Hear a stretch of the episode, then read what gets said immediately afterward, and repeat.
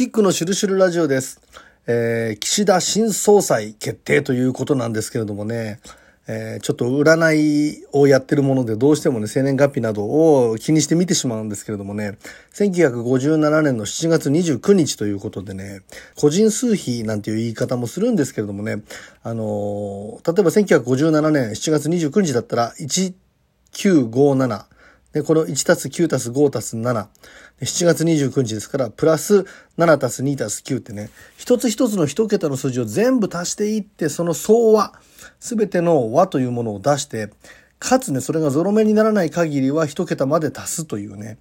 で、この場合、岸田さんの場合はね、えー、1957729なんでね、1たす9たす5たす7たす7たす2たす9と。で、これを出していくとね、えー、40番になるんですよね。で、40ってことは4たす0で、最後一桁まで出しますから、これ4になるんですよ。で、個人数比が4っていうのはね、これ、タロットカードで言うと4番のカードはね、皇帝。まさしく王様。あイニシアチブを握るとかね、人の上に立つリーダーという意味合いがあるんですけれどもね、もうね、恐るべしなのがね、例えば、あちょっと前ですと、トランプ大統領、アメリカの、えー、4番だったんですね、個人数比。安倍総理も個人数比が4番だったと。ね。で、あのー、まあ、かの国のキム将軍も個人数比が4番。ね。で、安倍総理の後に菅さんが総理になられたんですが、なんとこの菅さんもね、えー、個人数比が4番なんですよ。そして、キッシーこと、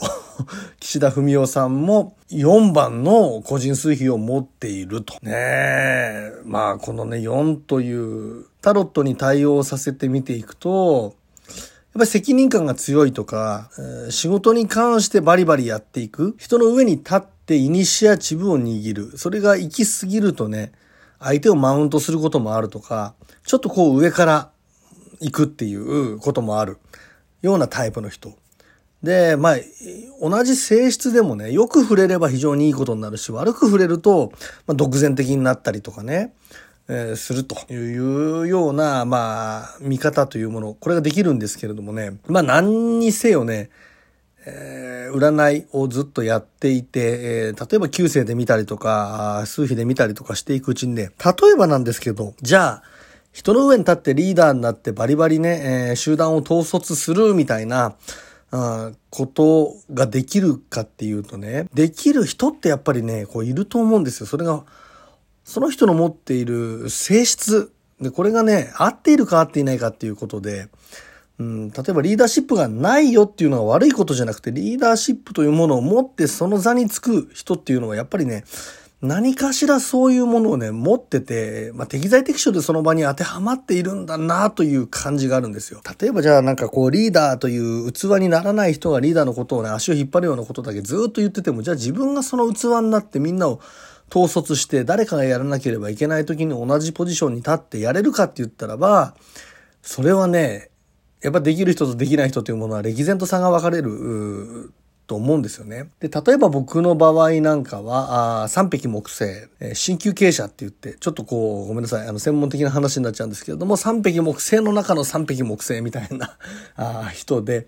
えかつ、個人数比が5番、うん、かなりね、なんていうんですかね、まあ、古きを大切にし、で、常識、意外と常識を持ち、みたいなね。で、何かを人に伝達したり教えることが、まあ、好きだったりとか、一般的に上手なんていうふうに言われる人で。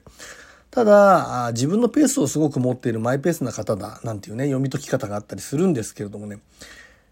三匹木星って、これ僕の話で恐縮なんですけれども、例えば三匹って直線的な人なんで、ある種ピュアなんですけれども、裏表がないから、うん、なんていうんですかね、奥の手を使ったりとか、変化球を投げたりとかできないんですよ。で、嫌なものは嫌だっていう人だから、人の言うこと聞かないなんていうところもあったりして、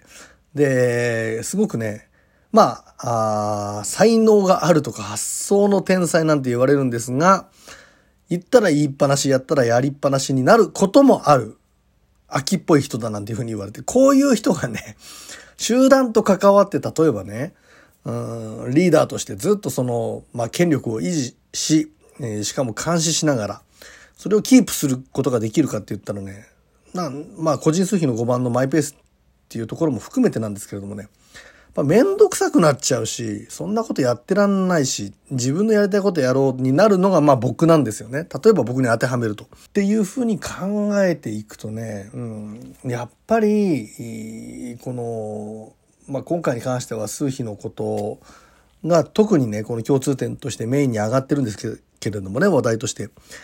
あるんだなっていう、以前にも言ったかもしれないですけれども、芸能界で言ったら、例えばタモリさんとかね、それから北野武さんとかも、この個人数比の4番を持っているっていうね、こう、大勢を統率して、タモリさんの場合だったらいいともなんかもそうですし、武さんの場合だったら自分の軍団をお持ちで、かつ、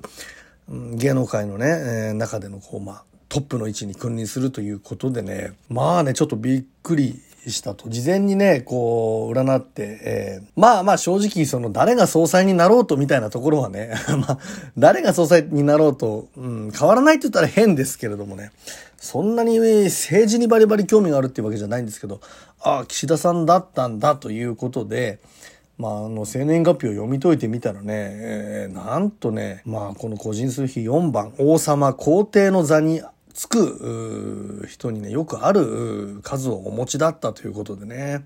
人の性質ってやっぱり数、数字、音楽は数学であるなんていう風な言い方もしますけれども、人のことであったりとか、あらゆる真羅万象を読み解くと、数字になったり音になったりっていうことで分けられるなんていう風に言いますけれどもね。まあ新しいリーダーもね、また前回、前々回に引き続き、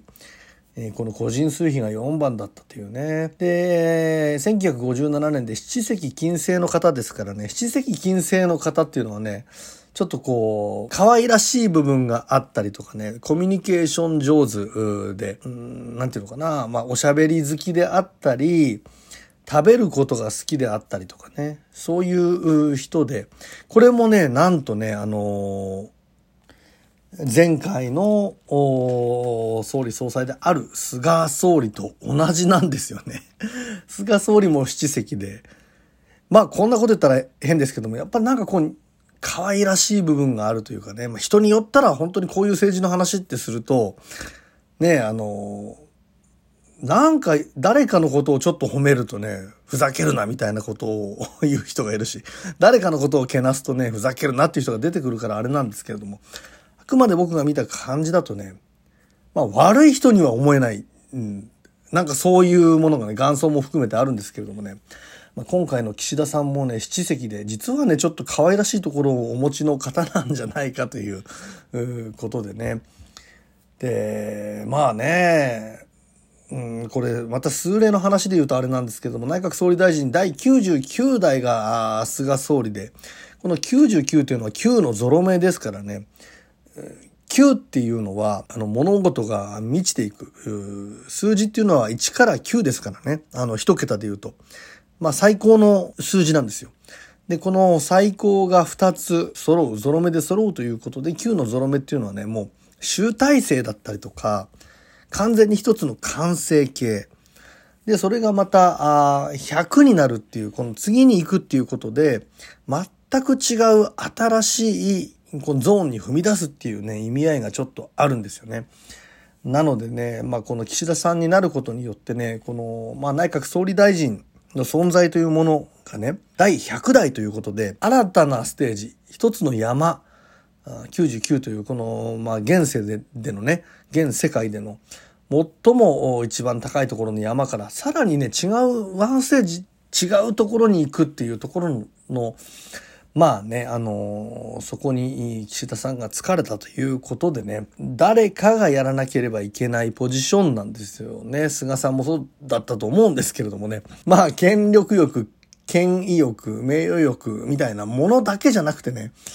まあ正直、今やることって、進んでやりたい人がいるかって言ったらばね、相当なる重責、プレッシャーもあると思うんですけれども、そこのね、